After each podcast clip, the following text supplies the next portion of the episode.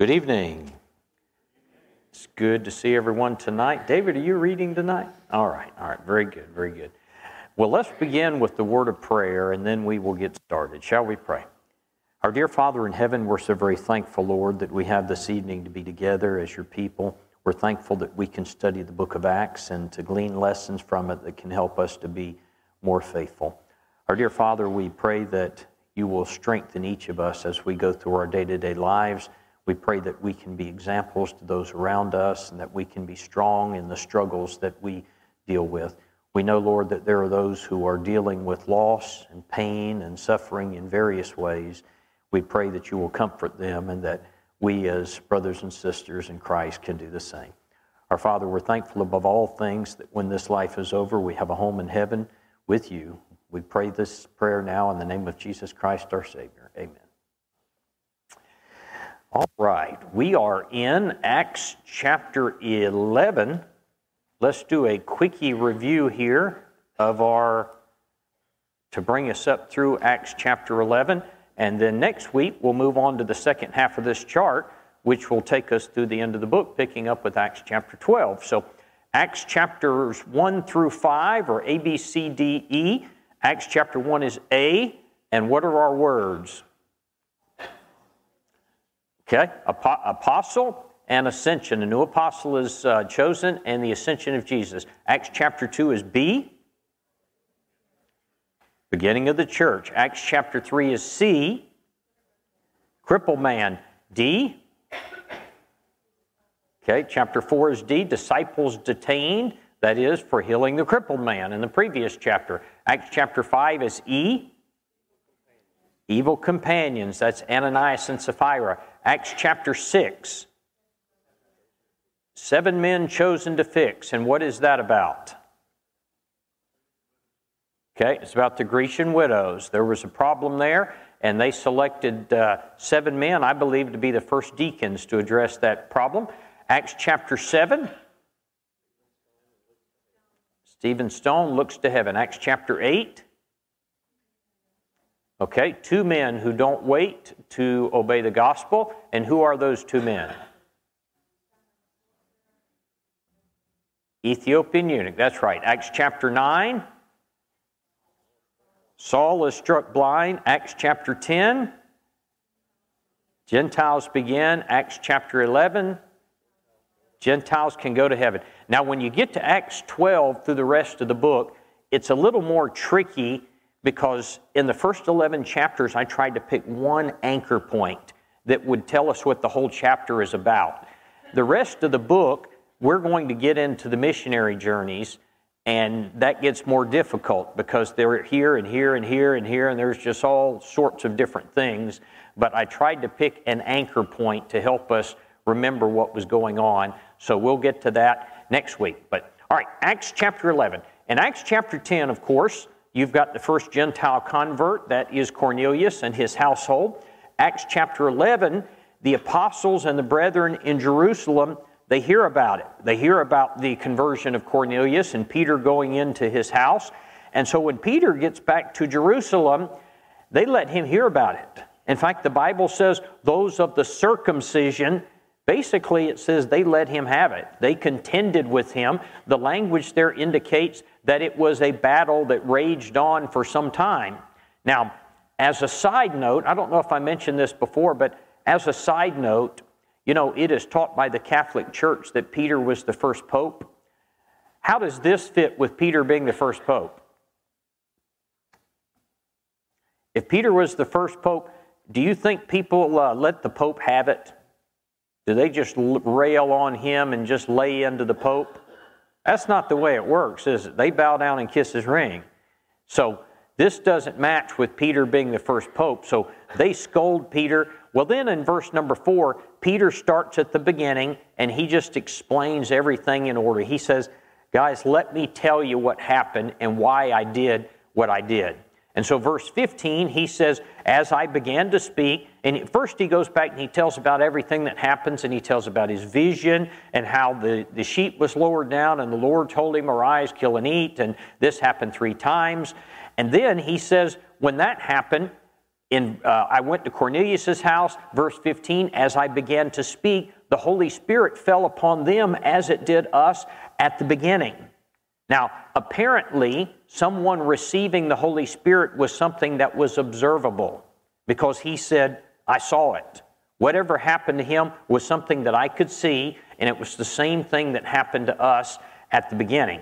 All right, Acts 11 18 says, When they heard these things, they became silent and they glorified God, saying, Then God has also granted to the Gentiles repentance unto life.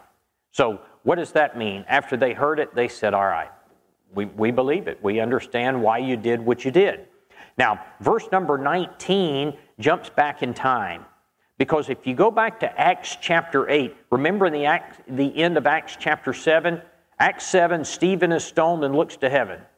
And then the very first verse of Acts chapter 8, because of the persecution and the stoning of Stephen, the church is broken up in Jerusalem, and most of the Christians leave. Why? Because Saul is wreaking havoc on the church and because they're scared for their lives.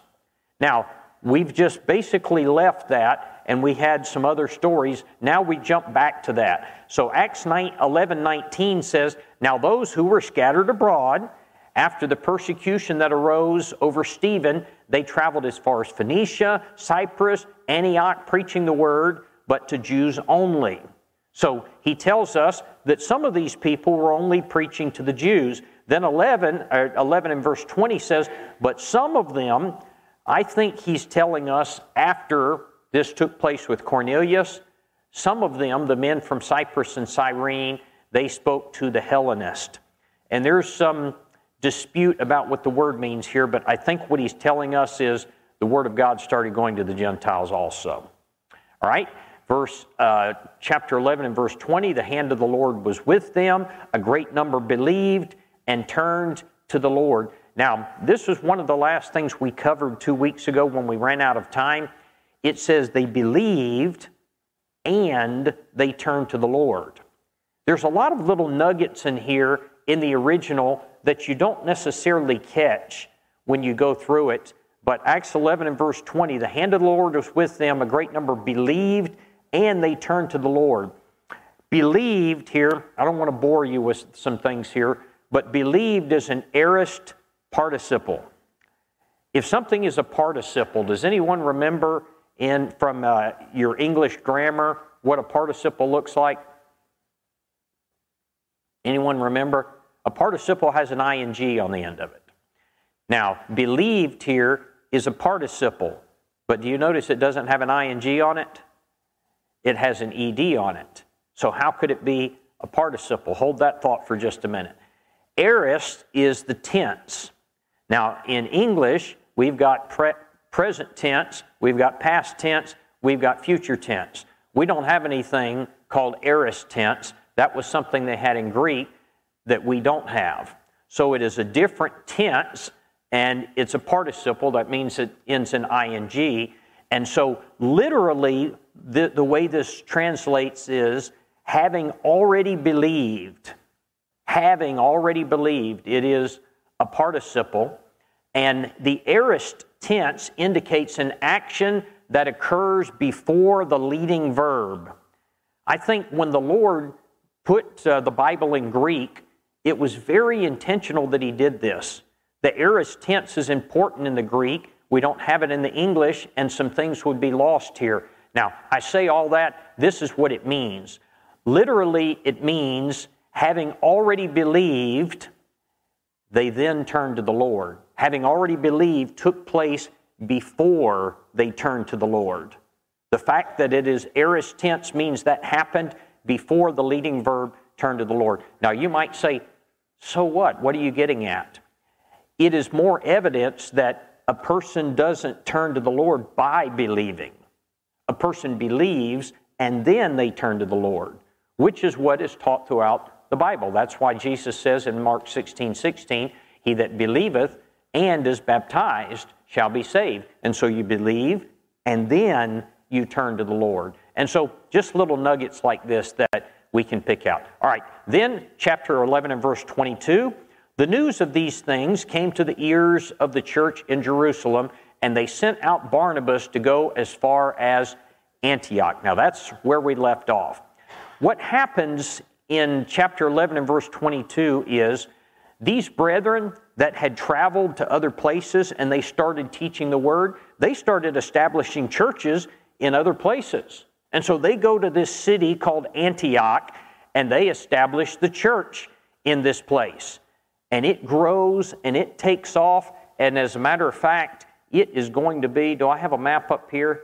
Uh, yes. Can you see Antioch there up at the top of the Mediterranean Sea? Now you see Jerusalem down at the bottom. This is where the brethren who left in chapter 11 and verse 19, they went to Phoenicia, they went to Cyprus, and they went to Antioch. Antioch ends up being the new central location of the church, even more so than Jerusalem as time passes. So they established the church in Antioch, and then chapter 11 and verse 22 says that the church in Jerusalem sends Barnabas to Antioch. Why did they send Barnabas to Antioch?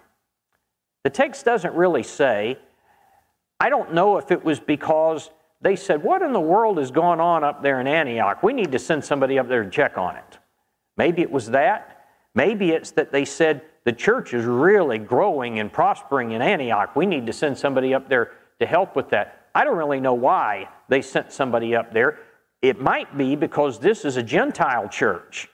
And this is the first significant Gentile church that's growing. And so they say, we've got to send Barnabas up there to check. Whatever the reason, they send Barnabas up there to deal with the church. All right, let's pick up now in Acts chapter 11 and verse 23. David?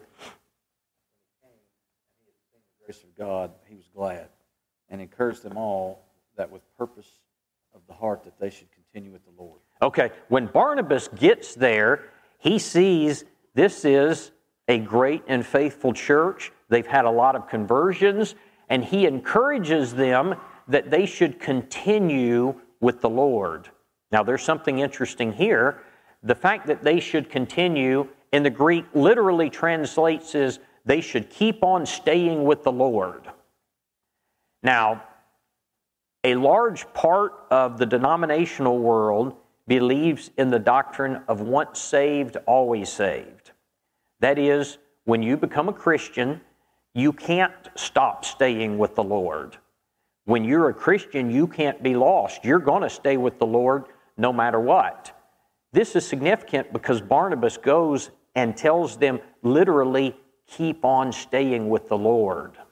What would that mean if he tells them, keep on staying with the Lord?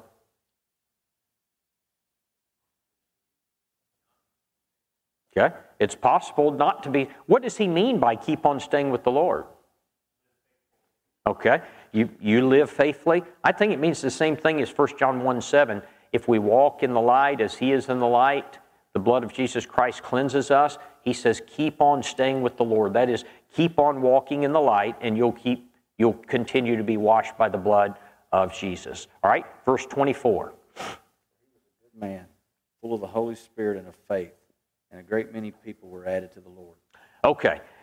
It's interesting here, once again, the author of the book of Acts. And who is that? Who is the author of Acts? Luke. Once again, Luke stops and he brags on Barnabas. It says he was a good man, he is full of the Holy Spirit. That probably is a reference to the fact that he had miraculous abilities, and he's full of faith, and a great number of people are added to the Lord. We're being told why it's so successful. He goes there, you've got a good man, a man who had miraculous abilities, which was important at that time because they didn't have the Bible. If he's going to go and he's going to teach them, he had to have these abilities so that he could speak the Word of God. And so he was a good man. He had miraculous knowledge from God. He was full of faith. He's a faithful man, and he did effective work. Verse 25. Then Barnabas departed for Tarsus to seek Saul.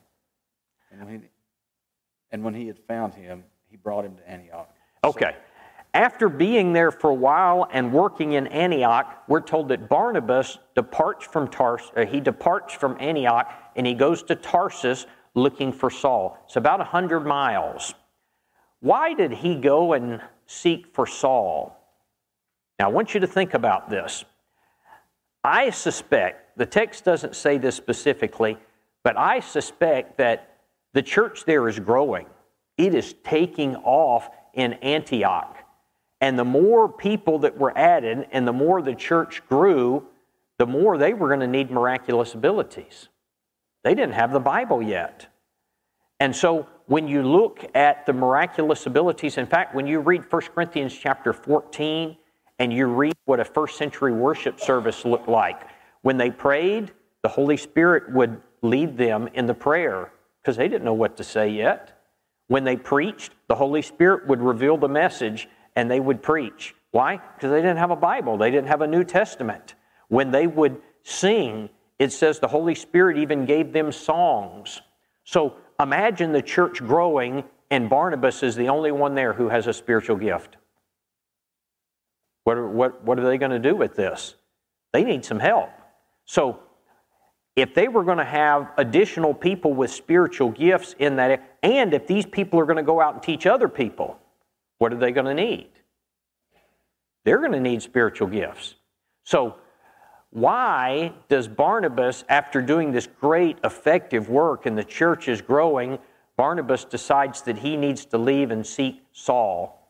Why would he need to go seek Saul, who, Paul?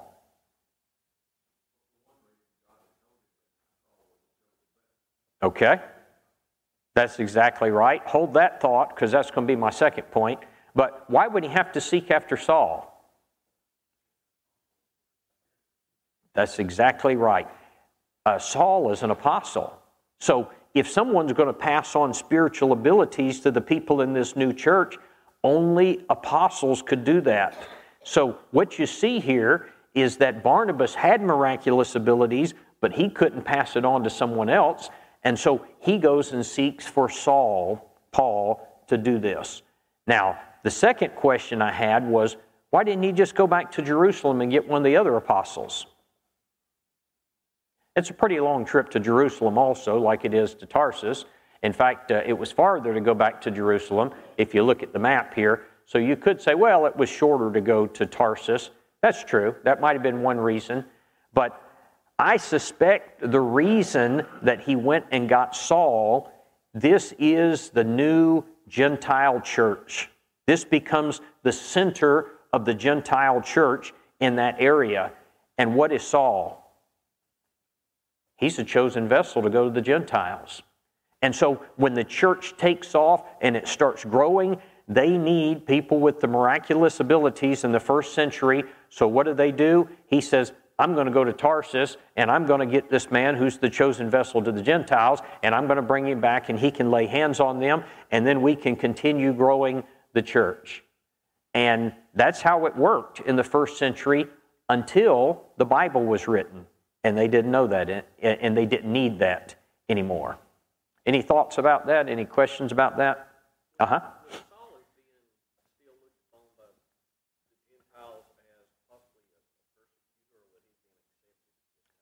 He's asking, would Saul, I'm, I've been asked to repeat the questions because I've been told that people who are watching online uh, can't hear the questions. But he's asking, at this point, would Saul still be viewed as a persecutor or would they have accepted him?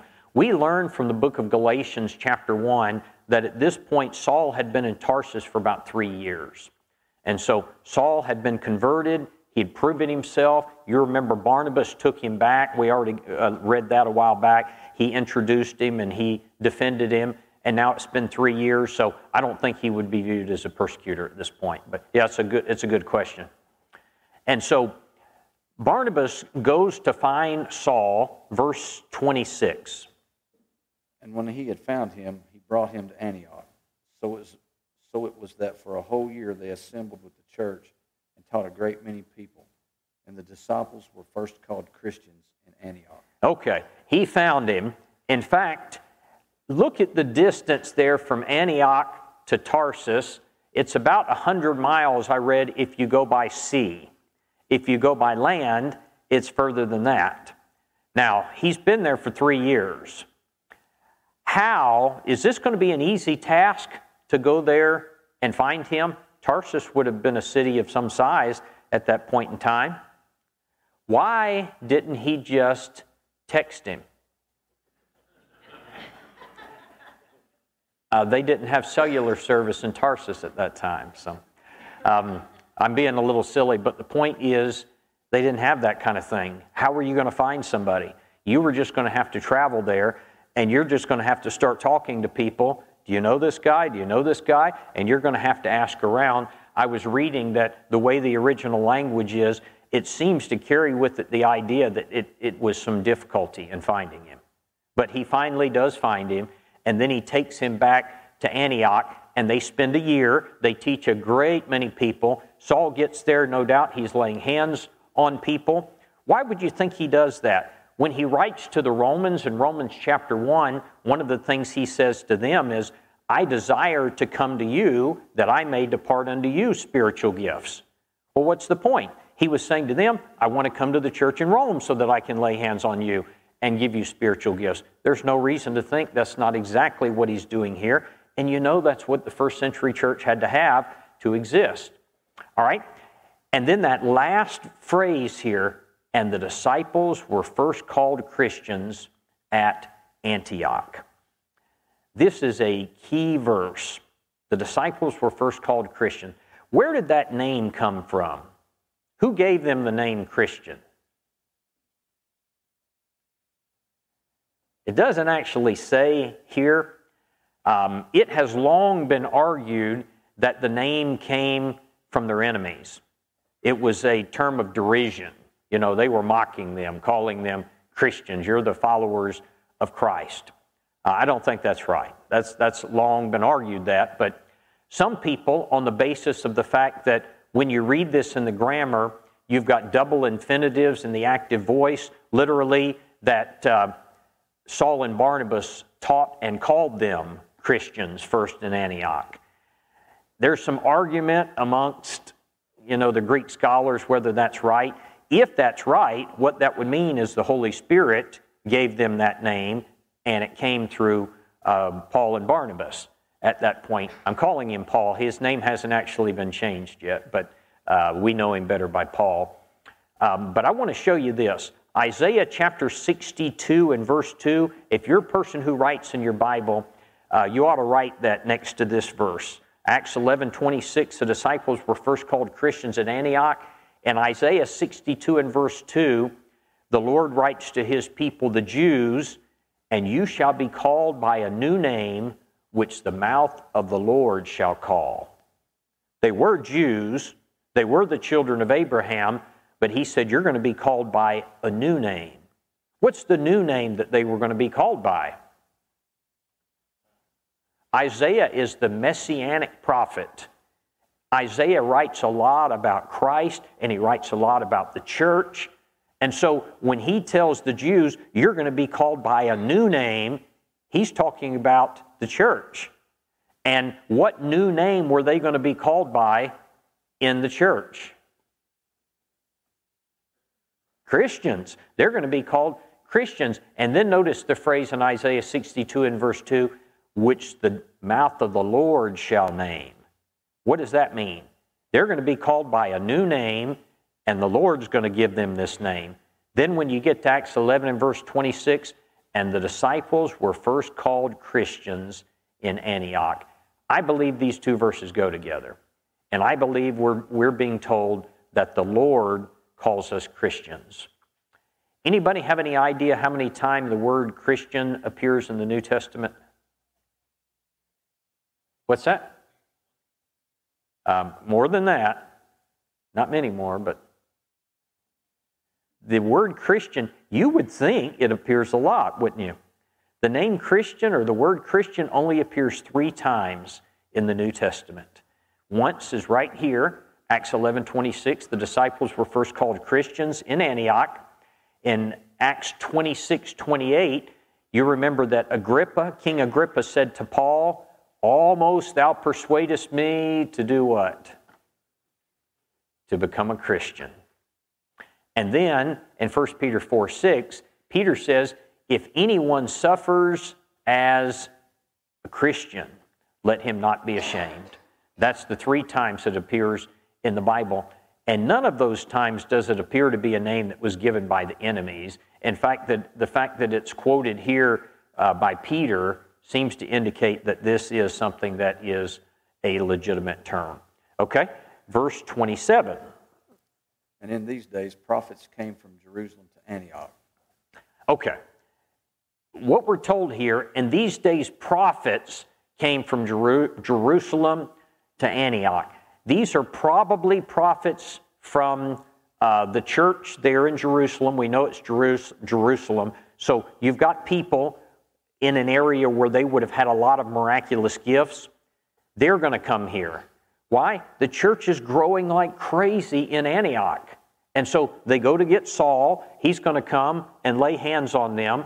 Some prophets actually come from Jerusalem to help them. So you got people coming from Tarsus down to Antioch. You got people coming from Jerusalem up to Antioch. Why? They're helping the church grow there. It is taking off and growing amongst the Gentiles. The rest of the book of Acts is going to be about the church growing amongst the Gentiles. And it's going to be about them going from city to city to city. And then when we get to the books of the New Testament, when we read Galatians, Ephesians, Philippians, Colossians, First and Second Thessalonians. You know what those are? These are all cities that he's going to go to in the book of Acts. And he's going to establish churches there amongst the Gentiles. And then later he's going to write to those churches. And that's where we get most of these epistles from. First and Second Timothy and Titus were written to preachers, but most of the epistles are written to churches that are established in Gentile churches during the book of Acts. Now, it says, In these days prophets came from Jerusalem to Antioch.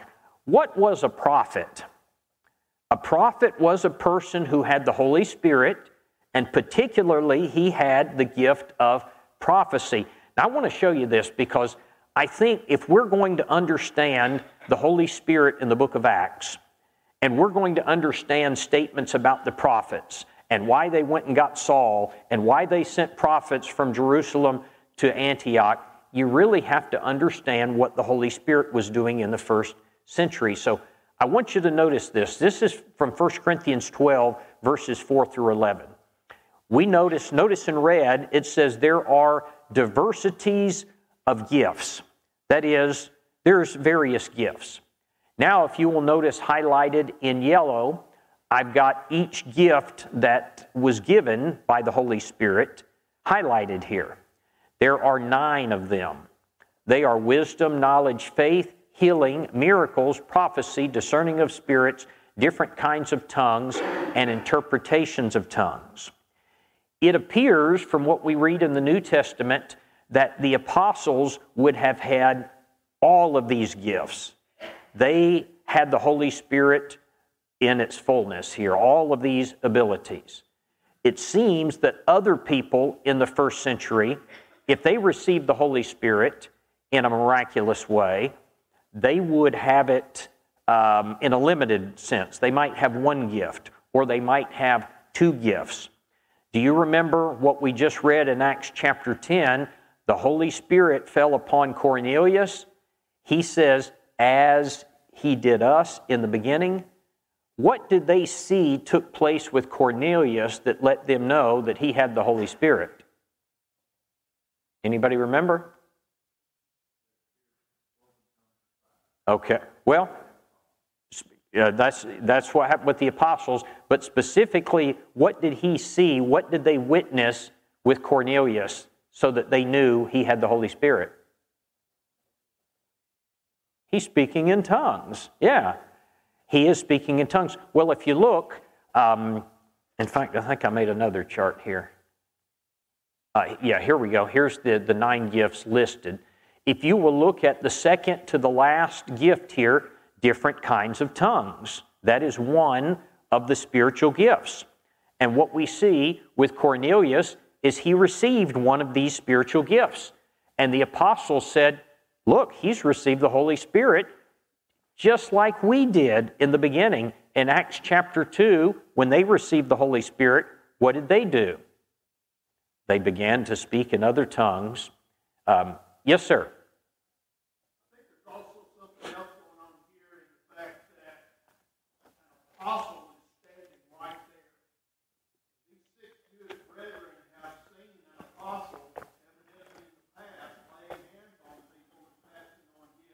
You talking about in Acts 10? Okay.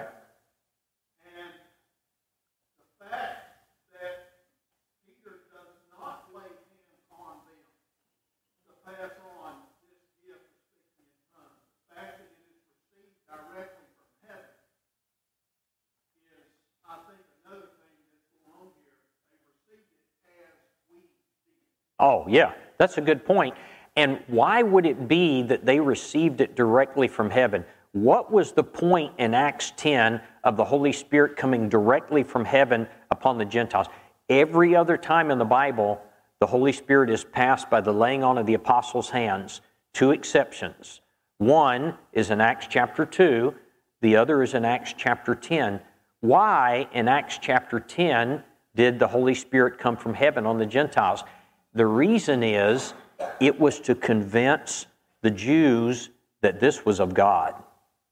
He, he was saying to them, I am sanctioning the Gentiles. This came from heaven. There was no doubt about it. That's a good point, Jimmy. Um,